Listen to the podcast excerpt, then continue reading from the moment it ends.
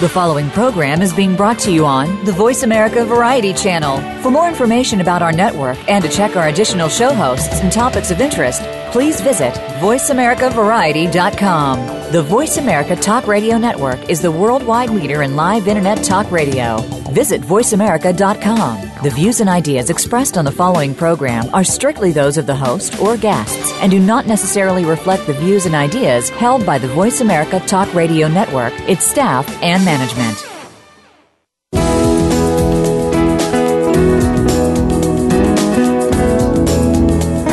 Welcome to Getting In, a college coach conversation hosted by Elizabeth Heaton. There are so many challenges involved in the college process, including choosing the right college, planning a payment strategy, creating a high school plan, and much more. The team of experts from College Coach are here to help you find some, if not all, of the answers you need. Now, here is your host, Elizabeth Heaton. Welcome, everyone, to today's episode of Getting In a College Coach Conversation. I'm Sally Ganga, and I'll be your host today. Beth Heaton, the regular host, will be back next week. Now, on to today. Are you applying to colleges but lost on how to submit your SAT or ACT scores? Not sure which scores to submit? We'll be covering that in our second segment today. Then, for our last segment, we'll be addressing the big changes recently announced by President Obama that are coming to the free application for federal student aid for the year 2017 2018. Change is scary, but is this a good change? We'll find out. But first, now that you've submitted your applications, are you thinking about scheduling those interviews? Or are you a junior who might be visiting colleges this spring and thinking about interviewing then? I'll be discussing college interviews, what to expect, and how to prepare with my guest, Kara Courtois, a college coach education consultant and former admissions officer at Barnard College. Welcome, Kara. Hi, Sally. Thanks for having me. Oh, thanks so much for coming on. Um, all right, let's go ahead and just sort of dive right in. Um, I think that everybody talks about interviews, but let's get into let's talk about what purpose an interview serves. Like, how do colleges, college admission offices use interviews? Great question.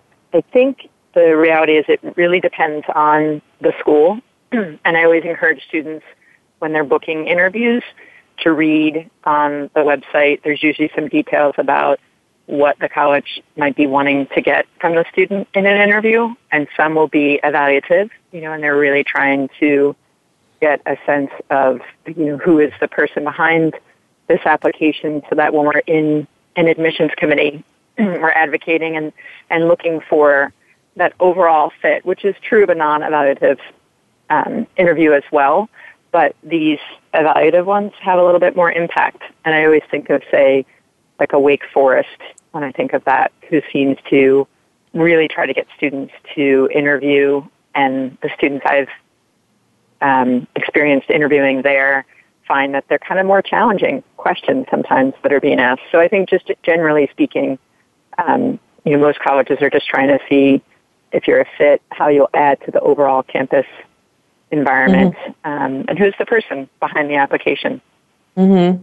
I always thought that um, enthusiasm was important as well. I mean, I remember some of the interviews where let's when I was at University of Chicago, there were always a billion students who wanted to interview, and we, we couldn't even accommodate them all. Um, mm-hmm. And so, you know, sometimes I'd I'd start out the interview by saying, "Why do you want to?" Uh, what what makes you interested in the University of Chicago? And the student might say, most of the time students were great, but every once in a while I'd have a student who said, "Oh, my college counselor said I should check it out. I don't I don't really know." my dad went you, here. yeah. yeah. And I I kind of thought, you know, there's a lot of students who really want to be talking to me. So Right. Next. yeah, exactly. So that's one of the tips also that I always say to students is, you know, keep that enthusiasm up.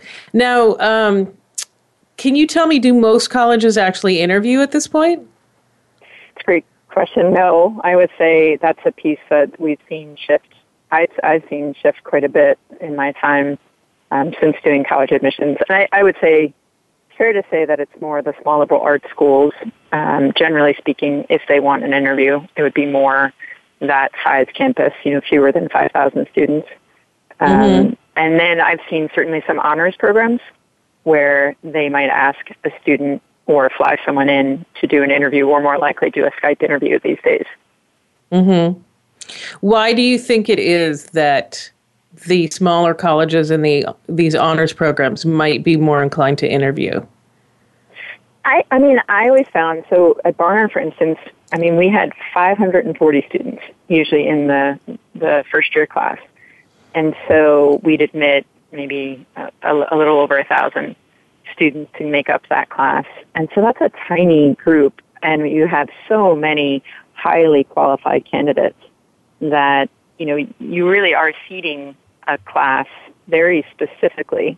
And in many ways it's not at all that an interview would be able you'd never be able to keep track of you know do we have enough leaders? Do we have you know enough english majors? You know it's not really about that but it's it's just being able to feed into you know the communal atmosphere Is this a person who will play well with others you know and mm-hmm. will be a good um person in the dormitory and on the campus and you aren't representing your school. So at a smaller school, it's a little bit easier to do that. Um, and I think it can really help a student who's very personable that maybe, you know, maybe they're not a straight A student applying to a school that really requires that or can often get that, but is so vivacious and just so impressive um, personally that, you know, it's not going to change the grades, as I always remind students, and that often isn't going to get you in, but it can provide clarity for those smaller schools that can feed a class. Mm-hmm. I know that when I worked at Reed, if, we want to talk about small schools, even smaller than Barnard, and let's face it, a very particular kind of environment. Um. You know, I really just wanted to make sure that the students I was interviewing sort of knew something about Reed, um, knew that we we kind of fulfilled a certain niche. We were a little more, we were maybe a lot more intellectual than your typical college, that our students yep. were maybe a little eccentric, and that even if they themselves didn't present themselves as eccentric, that they were excited about that kind of an environment. Yeah. So. Yep. My favorite yeah. interview at Barnard was when I said, "So, you know, what makes you interested in attending a women's college?" Because Barnard's a women's college, and the student said, "Oh, I didn't know that." oh my god! Oops. Yeah, that's uh, yeah. You need to inform yourself. Yeah. exactly. Exactly. Okay. Yeah. So do your research, students. Right. That's exactly. something that should be should really be underlined here. So, all right. Well, let's let's um we can come back to this if we want to, but let's cover some of the nuts and bolts. Let's start out with how do you book interviews? Uh, what where do you start if you want to book an interview? Sure. I mean, definitely uh, right online. Most schools will, you don't even have to pick up a phone anymore and you can just schedule an interview right on their website or sometimes you'll have an account like MIT has an account and you have to set it up. I think the key thing is to check early on whether it's spring of junior year when you're formulating your list or in the summer does your school even offer an interview? And if they do, do I have to book it or am I contacted by an alum from the from the college after I've applied? I think that's mm-hmm. the big thing to be aware of. Mhm. And and that kind of feeds into this next question, which is when do you book them? You know, what uh, like do you think you know juniors should book interviews when they're on their spring break trip? Or do you think they should maybe wait till the summer or the fall? You know how does that play in if you're applying early decision or early action to a school? So what are your thoughts on that? Yeah i mean uh, it's really about can, when can you do it? And do they ask you to be on campus which is really the preferred i would say offering for most colleges if they offer that at all so, you know, figuring out what you can accommodate would probably be key. I always find, you know, summer after junior year into fall of senior year, when you're really in it, you know, you are writing applications and you're really narrowing down where you want to apply. And so, and you're, you know, answering the questions of why you want to attend there in writing, oftentimes, so you're more clear. So you'll probably interview better. Um, mm-hmm. Um, and you're just a little bit more mature. You know, mm-hmm. having taught high school, I will say, you know, fall of senior year is actually hugely different from spring of junior year as far as maturity and awareness, self awareness. Mm-hmm. So, mm-hmm. absolutely. Yeah, I actually every time I interviewed, that it was very noticeable when I started interviewing juniors, and um, yeah. you know, it, it, was just such. You're just not going to compare as strongly as a junior in uh, interviewing in spring when we're maybe we've just stopped talking to seniors or we're yeah, still talking absolutely. to transfers. Yeah, yeah, absolutely. Um, Okay. Now, what I want to give a plug for the alumni interviews. By the way, I, in general, I completely agree. I think interviewing on campus can be great, um, but I will say that when I was working at you know a very busy college, the interview I had twenty minutes you know and as much as i liked a student it was like okay that's great. Okay you have to go now because i have to interview the next student. Whereas our alumni would sometimes interview they would have coffee with a student for two hours and write these amazing yeah. uh, interview reports that were so thorough. So i do like to put in a plug. Sometimes those alumni interviews can be great. I do want to you know underline that. Absolutely. And i also what i love about them is that i've seen students be more thoughtful about where they ultimately want to attend, you know, especially if they are not doing a binding commitment somewhere and they're weighing their choices, you know, before mm-hmm. May 1st of senior year, that sometimes those alumni interviews can help them, you know, feel like more connected to the school, you know, that if they ha- resonated more or learned a lot more about the school and the enthusiasm from the alumni. So, mm-hmm. yeah, I totally agree. Mhm. Mhm. Okay, good. Now, what about um, what if a student doesn't think that he'll be a strong interviewee? Like, what if he's like, uh, not my interpersonal skills, not my strength? What are your thoughts mm-hmm. on that? Well, if it's not required, then I would say to the student, then don't do it. You know, you have the rest of your life to prepare for interviews and allow yourself to grow in college, and you will have interviews, you know, someday. But for now, you know, perhaps you present better in writing. And if it's not required, then, you know, then mm-hmm. it's not going to add to your application. Therefore, I wouldn't recommend that they do it. Mm-hmm. If it mm-hmm. required, then, you know, then you want to pull in any family members and whatever preparation you can do. Uh, read our blog post, you know, that yeah. talks about, um, you know, interview tips and just really get some teachers and family friends who might be able to practice, you know, some questions so you're not you know, caught off guard and you're, you're feeling comfortable with who you are and what you say. Mm-hmm. Absolutely. I mean, I actually think there's often students might know someone, even if their teachers can't help, they might know someone who does alumni interviews for a school mm-hmm. and who, and can help them practice. So, mm-hmm. um, now, should a student who's nervous about interviewing, should they interview at a school that they're not really planning on applying to, that they don't really care about?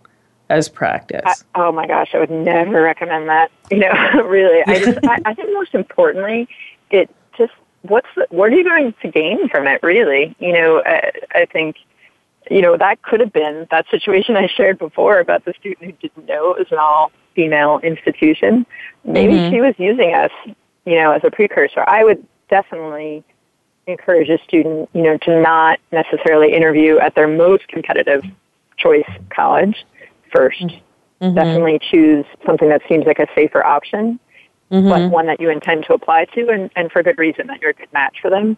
But mm-hmm. absolutely not. Don't practice somewhere that you have no intention of going to.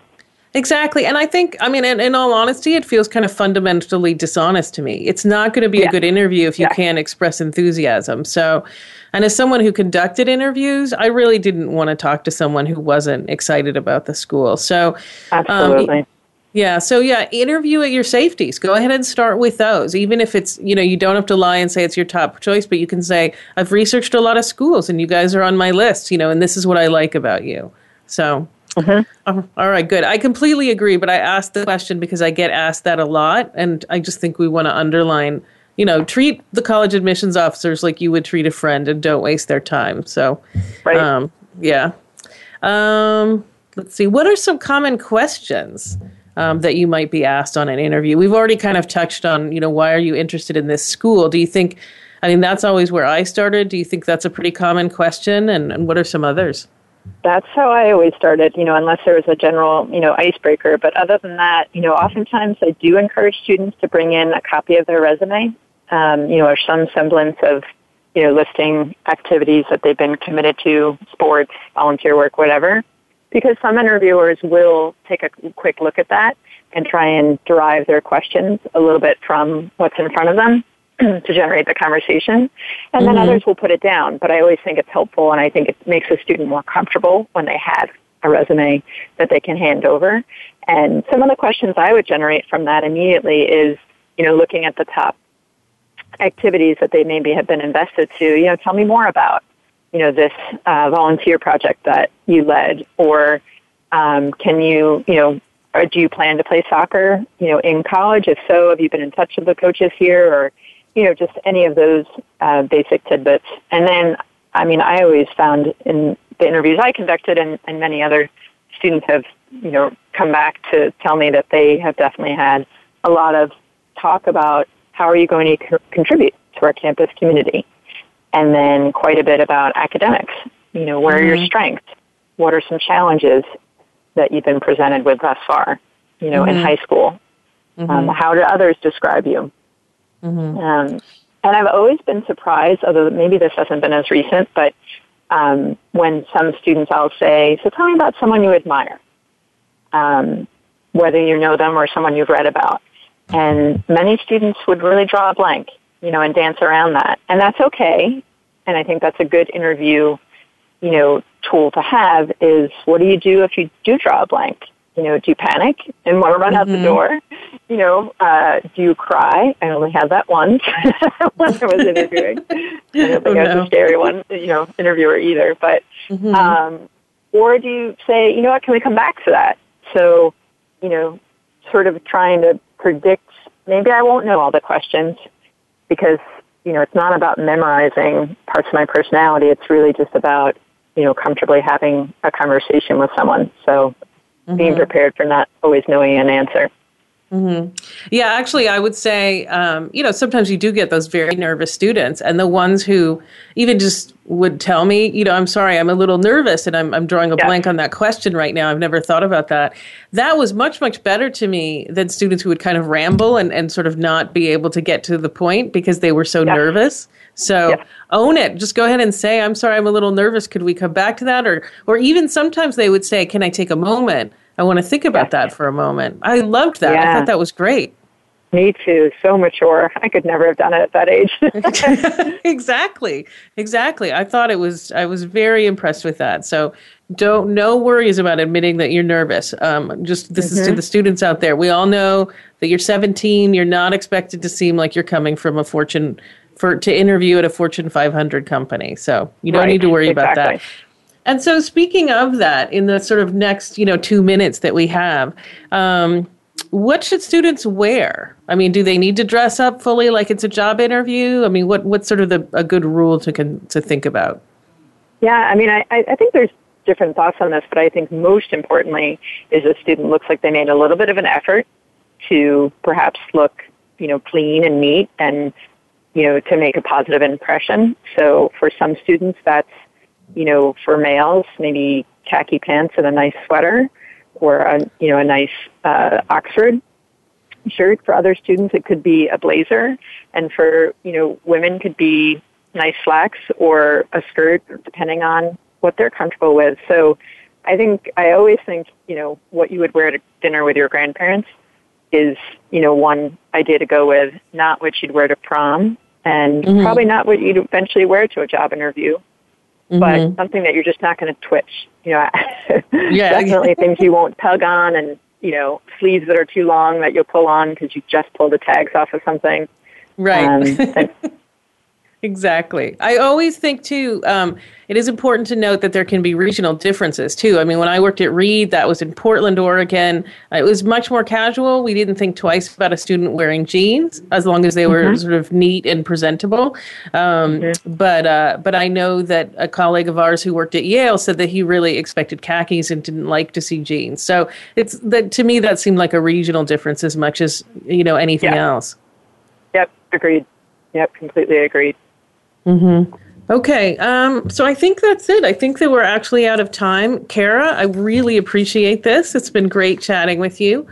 Um, okay, everyone, we're going to take a short break, but when we get back, we'll be talking about the ins and outs of submitting your SAT or ACT scores.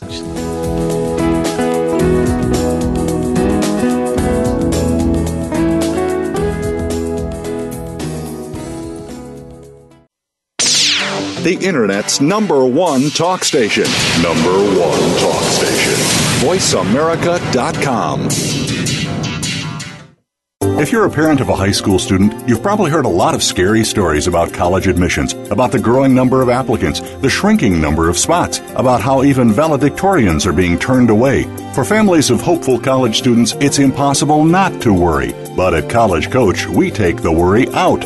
Our advisors are former senior admissions and college finance officers from all over the country, so they can give you advice that nobody else can about what classes to take, how to prepare for standardized tests, what options are available to pay for college, and most importantly, what admissions officers are looking for when they read an application. We've got more than 15 years of experience and a track record that's helped every single student get into college, most into their top choice schools. So make the decision to come work with College Coach and start your child down the road to the decision that really matters, the one in the envelope that says yes. Visit www.getintocollege.com forward slash getting dash in. Museums are great places to work and wonderful places to visit. But are they essential? How can we improve our museum practice so that museums remain vital and essential players in society? Listen for Museum Life with host Carol Bossert, where each week we'll discuss timely and topical issues of concern to the museum community. Museum Life can be heard live every Friday morning at 10 a.m. Eastern Time, 7 a.m. Pacific Time on the Voice America Variety Channel. Streaming live, the leader in Internet talk radio, voiceamerica.com.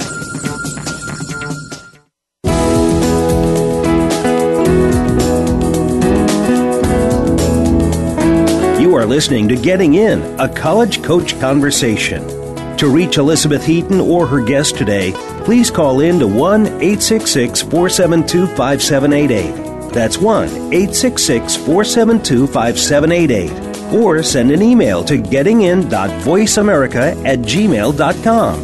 Now, back to the show. Welcome back, everyone. As I mentioned before the break, our next segment is regarding the complexities of submitting SAT and ACT scores to colleges. Something I personally find confusing, even though I've been working in this field for over 20 years. So do not feel bad if you find it confusing. Luckily, here to help us is Elise Krantz, a former admissions officer with Bennington and Barnard College and an educational consultant with College Coach. Welcome, Elise. How are you doing today? I'm well. Good, good. All right, so let's let's just kind of dig right in. I'm going to assume that all of our listeners know what the SAT and the ACT are. I think you know that's probably pretty clear. So let's just start with what is the easiest and the fastest way to make sure that the scores get to the colleges. Okay. Well, most students need to be aware that colleges want official score reports as part of the applications. Sometimes students self-report their test scores on their applications, or sometimes the high school includes test scores on the transcript.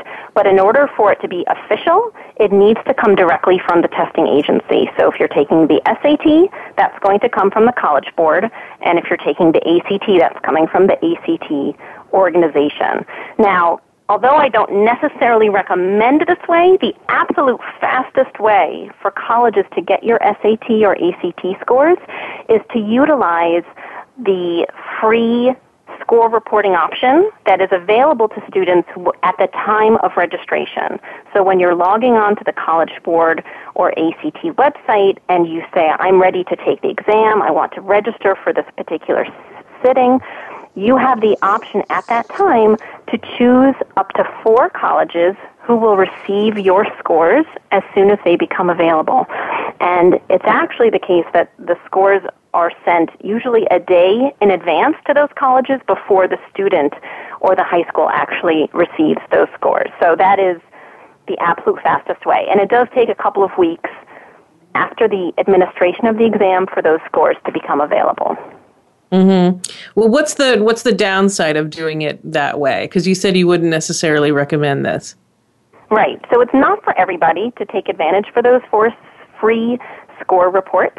Um, the downside is is that you don't have the option of reviewing those scores before you release them to colleges. Let's say you're it's your first time taking the SAT or the ACT and you're a little nervous about how you did. You may not want to automatically send those scores until you've had a chance to review them and feel comfortable that yes, those are scores you would ultimately like to submit. For okay. students who are in a situation where financially they would like to take advantage of those four free tests, you know, it's you have to balance that a little bit. But I think for many students, uh, they would choose perhaps to wait and and look at those scores before they release them to colleges. Mm-hmm. Certainly for a spring score, certainly, especially for March and June, um, you know, you've got plenty of time to send those off to the colleges. So, absolutely, great point. Yeah, yeah. Um, are there other methods of sending scores? So if you don't utilize those four free score choice options in the beginning, um, you can wait until you get your official scores, and then you can log on to the College Board website or the ACT website, and then request your scores at that time. Uh, it does, the timing is always tricky, and there have been so many issues recently with the September ACT and the October SAT. There have been serious delays. I'm talking like months of delays when colleges and students even should have received their full score report and they still still weren't available. So this is a this is a bit unusual what's happening this fall. Uh, but generally speaking, after a student logs on to the College Board website and or the ACT website and they are requesting that scores be sent, the party line is that it takes one to two weeks of processing time uh, for those scores to be electronically sent to colleges, and then it takes the colleges themselves maybe seven to ten business days to actually make sure those scores get inputted into the student's file. But I do find that for most students that I've worked with, within about a week, assuming that they weren't part of this crazy September ACT or October SAT issue, usually within a week. For colleges that receive the scores electronically, it's the scores arrive. Okay, well, that's good news. But let's talk about all the scores being delayed. I mean, I've been hearing reports of that as well. Um, I mean, do you know, you know, what what should students do to try and expedite their scores in this situation? Would it help if they called the college board? I mean, what what might help? Okay, so there with the ACT, the delay on their end was the writing section of the score. The essay portion was delayed, and students weren't able to get their full report up until a few weeks ago. And for the October SAT administration, what happened was that the College Board changed the way that they report their scores electronically, and they were having a hard time gathering that information and then sending it in the correct format to colleges. So, what colleges have been encouraging students to do, um, and I think it's a great idea, and this is something that I used to recommend to students when I worked at Barnard, um, when they had scores that they wanted immediately sent if they took them in the fall of their senior year, is that the student can take a screenshot of their their report that was available to them, even if it's not the complete report, as, as long as they have, for example, the composite score for the ACT without the writing section, that's okay. But take that screenshot and email it directly to the admissions office with a little note saying that there is a delay with the reporting. Please accept this as a placeholder until the official scores arrive. Mm-hmm. So, so you don't think it's enough um, if students self-report their scores on their common application? Uh, you don't think that's well, going to help? Well, certainly, I think it it helps to indicate on the application that the student took that exam, let's say that October SAT, so that colleges know it was there, it was taken, and they'll see those self-reported scores. Um, and I think that will satisfy many colleges. But if, for whatever reason, a student doesn't feel comfortable self-reporting their scores on the common application, it would be a good idea to let colleges know that the test was taken, scores are coming, there's just a bit of a delay. And colleges really have been good about uh, letting students know on their websites uh, that early decision and early action applications will likely still be considered complete. It's not a problem if the official test score reports come a little bit late. Mm-hmm. So that screenshot thing is really a, a I think key there. So as soon as the students find out, they can at least email them to the colleges. Mhm. Right. Mhm. Okay, and uh, do and then you said that most colleges are putting it on their website. They've got a particular, they have a kind of an explanation of, of how college of how the students should do, go about doing that, who they should email it to, that sort of thing. Right. Um, I think it was. I was on the phone yesterday with Cornell, and before you even were able to speak to somebody, they had a message playing that uh, students who were applying early decision shouldn't worry about the impact of the delayed scores. You know, I don't think they necessarily recommended the screenshot method in that that message that I heard when I was waiting to speak to an admissions officer there. Um, but some colleges are putting it out there that students can go about that method. Um, but it's even though it's a tremendously stressful time for students, worrying that their application will not be considered complete. Um, in most instances, colleges will have flexibility. They'll let the scores come in, and it shouldn't hurt the students' chances. Mm-hmm. That's good. I want to propose another solution too, because I used to, when I, I was a high school counselor, uh, mind you, it was at a small private school, so I had a really nice low caseload of only 40 students. But if they needed to send their scores in quickly, I would sometimes do it for them because I could look up the scores with them on my computer, and then I was sort of the one saying to the colleges, this is their scores. So, um, so that's that's sort of another option if you attend a school where you actually do have access to your counselor. So I know some high school counselors are might be listening to this thinking, "Thanks so much for that." I've got 500 kids in my caseload. So I just want to say for those, if you're unfortunately in that high school, probably just take the screenshot. But some of you might be at these smaller schools, and then I think that you should look at your counselor as someone who's hopefully an advocate in this particular situation and can really help you out. Um, right. I remember when I was at Barnard, we used to get faxes right around early decision and regular decision deadline time with students self-reported, like their own score report, not the official report, but it would be sent in, faxed in by the guidance office, and we added it to the file as just a placeholder until the official score report arrived. Mm-hmm. Mm-hmm. Good. Good. So, what what do you think is the latest that you can send your scores? I mean, you kind of um, you know, we, we sort of had, you gave some kind of general guidelines, but let's say we're already past the November 1 score or the November 1 deadline. What's the latest you can send, a student can send their score and have them arrive for November 15th or maybe January 1st? Like, what do you think are there hard and fast deadlines by which, you know, this is assuming that a student has their scores um, in front of them. So maybe this is like a June score. I would say to be on the absolute safest side, you'd want to give yourself a two week cushion before the, the deadline of the application. Although many colleges are tremendously flexible, they don't want to turn a student's application away. They want to be able to count that application as part of their numbers. And so even if it arrives a little bit after the deadline, it's usually not an issue. But for students who want to be sure that all of their materials, the application, all of the supplementary materials, are in the office by the official deadline, I think two weeks is is a good cushion. Mm-hmm. Yeah, that seems like a good idea. Frankly, for my students, what I've said is just send them now. like, I mean, even for the students who are applying, you know, early decision to a school and they're even maybe waiting to submit those applications, given what craziness is occurring right now, what disorganization or whatever you want to call it. I could think of a very bad word that I can't say on the radio um, at College Board and ACT. It just seems to me that students should probably just send them right away, just so that they know that the scores will arrive on time. Um, oh, sure. So. Once, once you have your college list and once you have your scores, you don't have to wait to submit your application. You don't have to wait until the deadline. You can send them as soon as they're available and you know those schools you're applying to. I know sometimes students worry that they can't submit their scores until their actual application is in the office.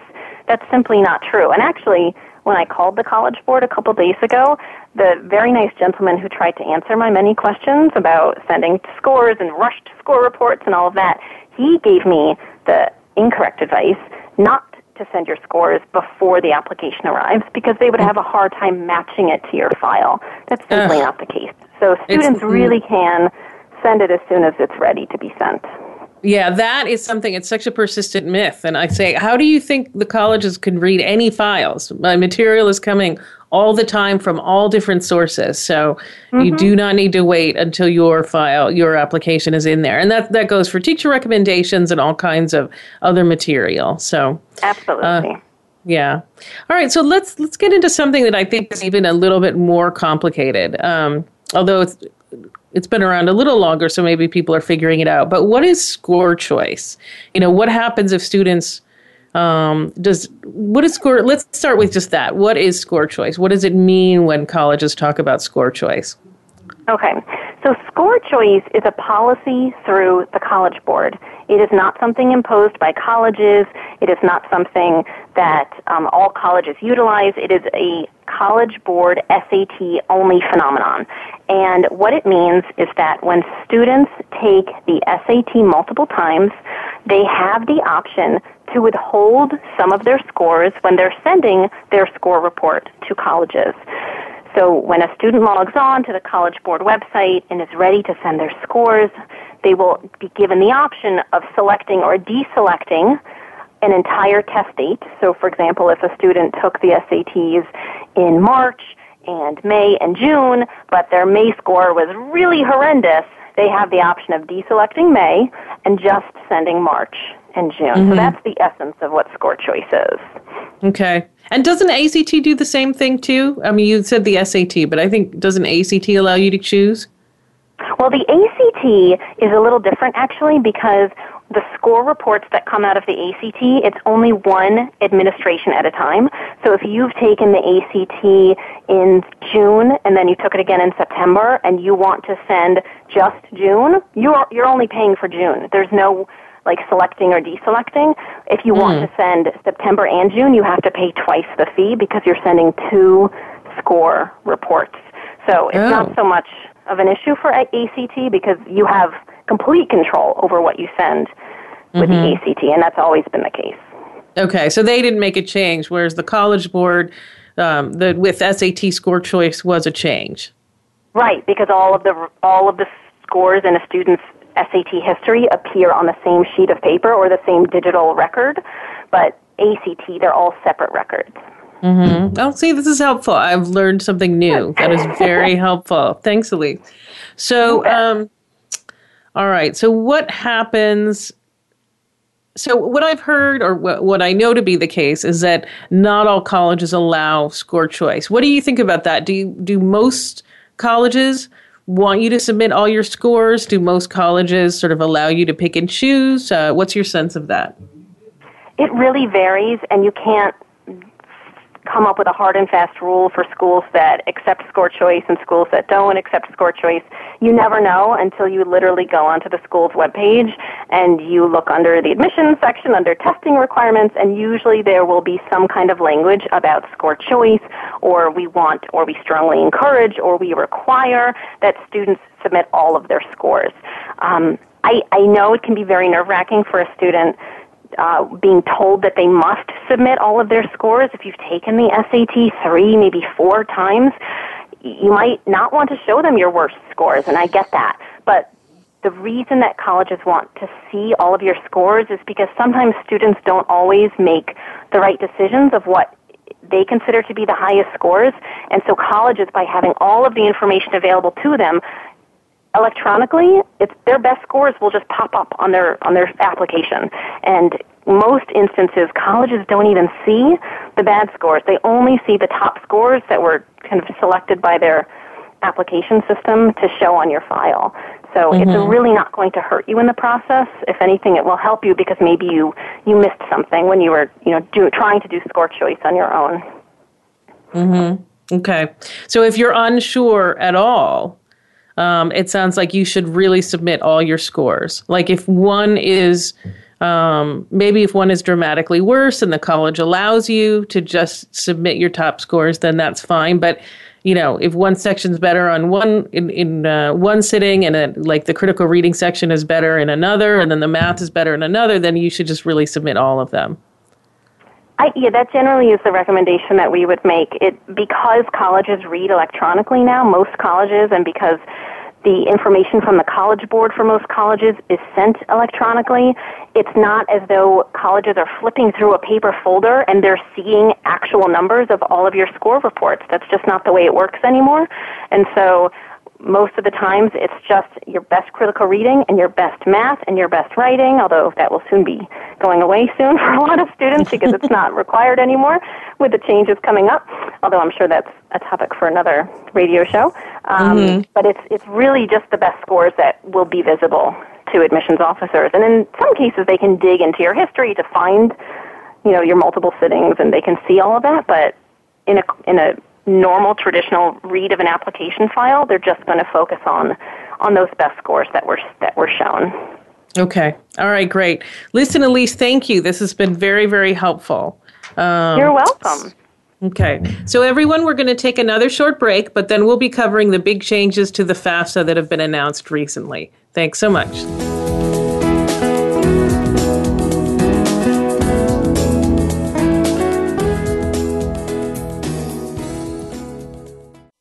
Stimulating talk. It gets those synapses in the brain firing really fast. All the time. The number one internet talk station where your opinion counts. VoiceAmerica.com. If you're a parent of a high school student, you've probably heard a lot of scary stories about college admissions, about the growing number of applicants, the shrinking number of spots, about how even valedictorians are being turned away. For families of hopeful college students, it's impossible not to worry. But at College Coach, we take the worry out. Our advisors are former senior admissions and college finance officers from all over the country, so they can give you advice that nobody else can about what classes to take, how to prepare for standardized tests, what options are available to pay for college, and most importantly, what admissions officers are looking for when they read an application. We've got more than 15 years of experience and a track record that's helped every single student get into college, most into their top choice schools. So make the decision to come work with College Coach and start your child down the road to the decision that really matters, the one in the envelope that says yes. Visit www.getintocollege.com forward slash getting dash in. You count. Tune into Inner Revolutionary Radio and join the spontaneous wave of people all over the planet who, like you, are changing our world from the inside out. Follow the movement. Meet guests who are shaking things up. Call in and gain insights and courage to empower your own voice. Large or small, your part counts. So join us. Co hosted by Beth Green and James Maynard, Inner Revolutionary Radio airs live every Thursday at 3 p.m. Pacific Time, 6 p.m. Eastern on the Voice America Variety Channel. Become our friend on Facebook. Post your thoughts about our shows and network on our timeline. Visit facebook.com forward slash voice America.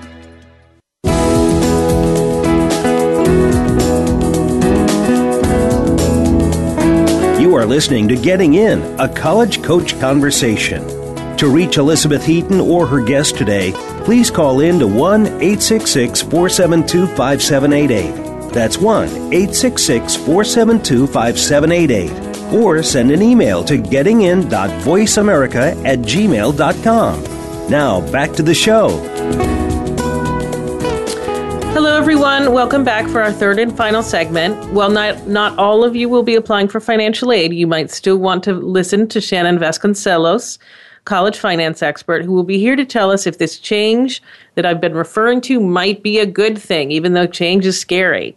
All right, welcome, Shannon. Hi, Sally. How are you doing? I'm good, thanks. How are you doing today? I'm fabulous. Thank you. Good, good. So let's start with the basics because these all these different things are confusing. So, what is the FAFSA or federal application or uh, free application? Excuse me, free application for federal student aid. What is it? Yeah, so that is the big government financial aid application. Um, it is the form that every single college, at least in the U.S., requires you to fill out to apply for financial aid. Uh, it asks information about, you know, what your family's income is, what you've got in terms of money in the bank, how big your family is, that kind of thing, so that the colleges can get at least a basic grasp of your family's financial circumstances so that they can determine how quote unquote needy you are uh, and figure out how much financial aid you're eligible for. So it's the big form that's used to determine um, need-based financial aid eligibility. It's generally not used for merit scholarships, but need-based financial aid eligibility at um, at just about every college in the United States. Mm-hmm. Okay. All right. Great. So that's that's very helpful. So I know it's been in the news a lot in the last few weeks, um, and that there there are some big changes coming. So can you can you explain those changes? Yeah, so this was really, really big news in the financial aid world. It, it may not be very exciting to the outside world, but but to us financial aid counselors, this is like the biggest thing since sliced bread. So the the big change that um, that happened is the, the Obama administration issued this executive order that has changed the year of income that you report on the FAFSA. So when you fill out the FAFSA, it asks you to report one year's worth of income. Um, historically, that year of income has been what they call your prior year income. Um, so, you know, if you were going to start college in 2016, they were looking at the family's 2015 income, the year that kind of the last year that wraps up before you're applying to college. That's the way it always has been. The change that just occurred is they're changing that so that they're going to uh, instead of the prior year income, they're going to ask for what they're awkwardly referring to as your prior prior year income. so basically, what that means is they're going to look two years back. Um, so for folks starting college in 2017, they're not looking at 2016 anymore. They're going to look at 2015 instead. They're going to look at your income two years back. Um, that's the big change that occurred, and kind of going along with that. Um, historically, again, uh, the FAFSA has been made available on January 1st of each year um, because they basically needed to wait for that prior year to wrap up so you could report your income for the prior year. Since they're going to be looking two years back now, they don't have to wait so long. They don't have to um, make folks wait to fill out the FAFSA. So they're now going to start making it available in October of each year to sort of align it more with the rest of the college admissions process. Okay. All right. So are these changes going to affect current high school seniors who are right now in the midst of the application process? No, um, at least at least not right now. It's not going to affect this year's uh, financial aid applications. Folks working on the process right now, current high school seniors. This change goes into effect for the next academic year, for the 2017-18 school year. So for kids applying to college um, for the 16-17 school year, it's based on the old way of doing things. So again, the FAFSA is not going to become available until January, and they're going to ask about your one prior year's income. So they're going to ask about uh, for high school seniors now, they're going to ask about your 2015 income, this this current year. Um, eventually, uh, this change will kind of catch up with everybody because you do have to reapply for financial aid each year that you're for each year that you're going to be enrolled in college. So for current high school seniors, this year it's based on your prior year income, 2015. For your mm-hmm. sophomore year uh, financial aid application, it, that's when prior prior year kicks into effect, the 2017-18 school year. Um, so for current high school seniors, next year's aid application, once they're already in college, they're going to be start looking back two years. So it's actually going to be 2015 again that they're going to look at. So we're kind of sitting right smack dab in the middle of a kind of a pretty important year in the financial aid world. Um, because for the first time ever, this one year is going to be used to determine financial aid eligibility for two separate academic years. Okay. All right. Yeah. Um, so not the year to get to win the lottery, basically. Exactly is what, right. is what you're saying. So, although yes. hopefully, if you did win the lottery, it's a really good thing to do is to pay for college. I think actually, exactly, so. it's a good use of the funds because you're not getting financial aid. exactly, exactly. All right. So, um, what what are the upsides of the change? Like, what is this going to help? Families yeah. and students? Yeah, so overall, this is a really, really good change that people in the financial aid world have been kind of advocating for for a while. Um, so, it, really, this was in response to you know criticism of the FAFSA and really the whole financial aid process as being kind of too complicated. Um, and in fact, the FAFSA form itself is actually not very complicated. What makes it complicated is the timing, because the way things have worked up until now is they make you you essentially have to apply for financial aid in January or February of your senior year in high school um, to meet the college's financial aid application deadlines. They ask about your 2000 your, the prior year's income. Um, and they ask for line items right off of your tax return. If you had your taxes done, it's pretty easy to fill out the FAFSA. Um, but in fact, when folks are filling out the FAFSA in January, uh, their taxes aren't done for the most part. Most people aren't getting their taxes done until April. So the timing is what complicates the FAFSA. The fact that people don't know the numbers off of their tax return yet. So what they have to do is estimate as best, best they can, and it's just really complicated. And, and who knows how to estimate, uh, you know, your adjusted gross income and your taxes paid? That, that's pretty tough to do. So mm-hmm. that makes the FAFSA hard to complete. That whole estimation process is going away because when they're looking back at prior prior year, your income two years in the past. Let's say you're filling out the FAFSA form now in October of, um, let's say you're starting college in 2017, filling out the FAFSA now October of 2016 based on your 2015 income. You had those taxes done back in April. Um, so you have the numbers right in front of you. Everybody will. You don't have to estimate anything. And in fact, it's even easier than that. You don't even have to write down, you don't even have to transfer the numbers from your tax return onto your FAFSA form. You can press a button on the FAFSA and it will import your income information right from the IRS database.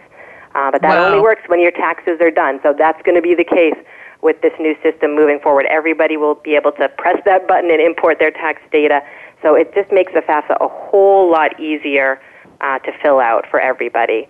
Um, That's enormously then, easier. Yeah, wow. yeah. It, so it's a really a great change. Also, kind of aligning the making moving the process, the timing up. I think that's going to be helpful. So that the financial aid process is aligned with the kind of the rest of the admissions process. It takes kind of an element of the unknown out of the equation that can be really stressful for people. You know, they might hear that they've been accepted to a college in December but currently, they're not going to hear about financial aid probably until March. Uh, now they've already got their heart set on that school, and then maybe the financial aid doesn't work out to what they hoped it would be. It gives people time now to, you know, to plan, to apply to some more schools if, if the financial aid doesn't work out, um, to, you know, work, save some money. Uh, so it just uh, removes a big element of the unknown and allows people to, to prepare and, and actually make some good financial decisions. Mm-hmm. Mm-hmm. Good. All right. I'm guessing though that there's some downsides because usually there's there's uh, there's upsides, but usually there are downsides. Yeah, and there are if I stretch, but overall this is a really good thing. I think the biggest downside is that so now financial aid is going to be based on your income two years in the past. A lot can happen in two years. Um, you know, people can lose their jobs, people can take pay cuts um, you know, lots of stuff can happen. So, so that's the downside. That kind of by default, your financial aid is going to be based on your income uh, a couple years in the past that may bear little resemblance to what your income is now. Um, there's always a way to deal with that. Uh, anytime you have kind of special financial circumstances, if you're the numbers on the FAFSA don't tell the whole story for you. Um, specifically, the big one is if you've lost your job um, since this, this prior prior year income that, that they're collecting. So that, that income bears little resemblance to what your current income is. You can always write a letter to the financial aid offices at the colleges you're applying to uh, and ask them to consider your special circumstances, you know, document what your income now is uh, and ask them to take that into consideration. They don't have to, but they can. Um, so that's what I would recommend for anyone whose income changes a lot from the prior prior year bring it up to the financial aid offices. You just have to take that initiative. Okay. All right. So just so you know, we only have two minutes left. Um, so I don't know how much you can wrap up, but is the yeah. FAFSA the only financial aid application that students have to complete? In many cases, yes. Uh, about 3,700 of the about 4,000 colleges in the U.S. just use the FAFSA form, and that's all students have to do to apply for financial aid. There are, however, about 300 private, co- almost entirely private colleges, a couple of big state flagship universities, but almost entirely all private colleges that use this extra form called the CSS profile that's similar to the FAFSA, but it asks some extra questions. Uh, some things that some some private colleges want to know about your financial situation that, that aren't asked about on the FAFSA. Now, this is the big unknown um, in this whole changing financial aid world. The profile form and the, the college board are the folks who run um, the the profile form uh, as they do the SATs that you were just talking about. The profile folks have not said if they are going to follow suit along with the FAFSA and also move to collecting prior prior year income. Um, so that's the big unknown. Um, and so, you know, it remains to be seen. Are the colleges that collect the profile still going to ask about the one year prior income? So is this still going to be a complicated process at a lot of schools, even more complicated because now you're reporting different income on the FAFSA and the profile? I really hope that doesn't happen. I hope the profile uh, goes ahead and fo- uh, follows suit with the FAFSA and moves to prior prior year, um, but we just don't know. There's big discussions going on at the College Board right now um, to try to determine that. And if folks stay in touch with College Coach, follow us on Facebook, and we will let folks know just as soon as we've heard um, from the College Board about what the profile is going to do. Okay, that's great. And that's a great place to end. Thanks so much for that kind of final bit of recommendation for people, Shannon. Absolutely. Um, all right, and so thanks so much for um, to Shannon and all my guests today. I wanted to let you know that we have a great lineup for next next week's show that I want to tell you about. Um, Beth Heaton will be returning as your host, and she will be reviewing uh, what a student should do after submitting their early action or early decision applications, and what a student should be doing who hasn't even started their college application process yet. Is it too late? Tune in to find out. Actually, you don't have to wait that long. I promise it's not too late, although I do recommend getting started very soon. Um, last, Beth Heaton will be discussing with a college finance expert how, how applying early action or early decision affects financial aid or merit aid scholarships for those students who are admitted. And uh, last, just a reminder that you don't have to listen to our shows live. Every show is accessible 24 7 on the Voice America website, and you can also download every show for free on iTunes. So get in there and check out the archives. The last two weeks, our admissions experts have discussed the Stanford and University of Wisconsin supplements, the college application process for the BE student, and public service loan forgiveness. There is a ton of great stuff in each of those segments. And don't forget, we're here every Thursday at 4 p.m. Eastern Time, 1 p.m. Pacific Time. Check us out.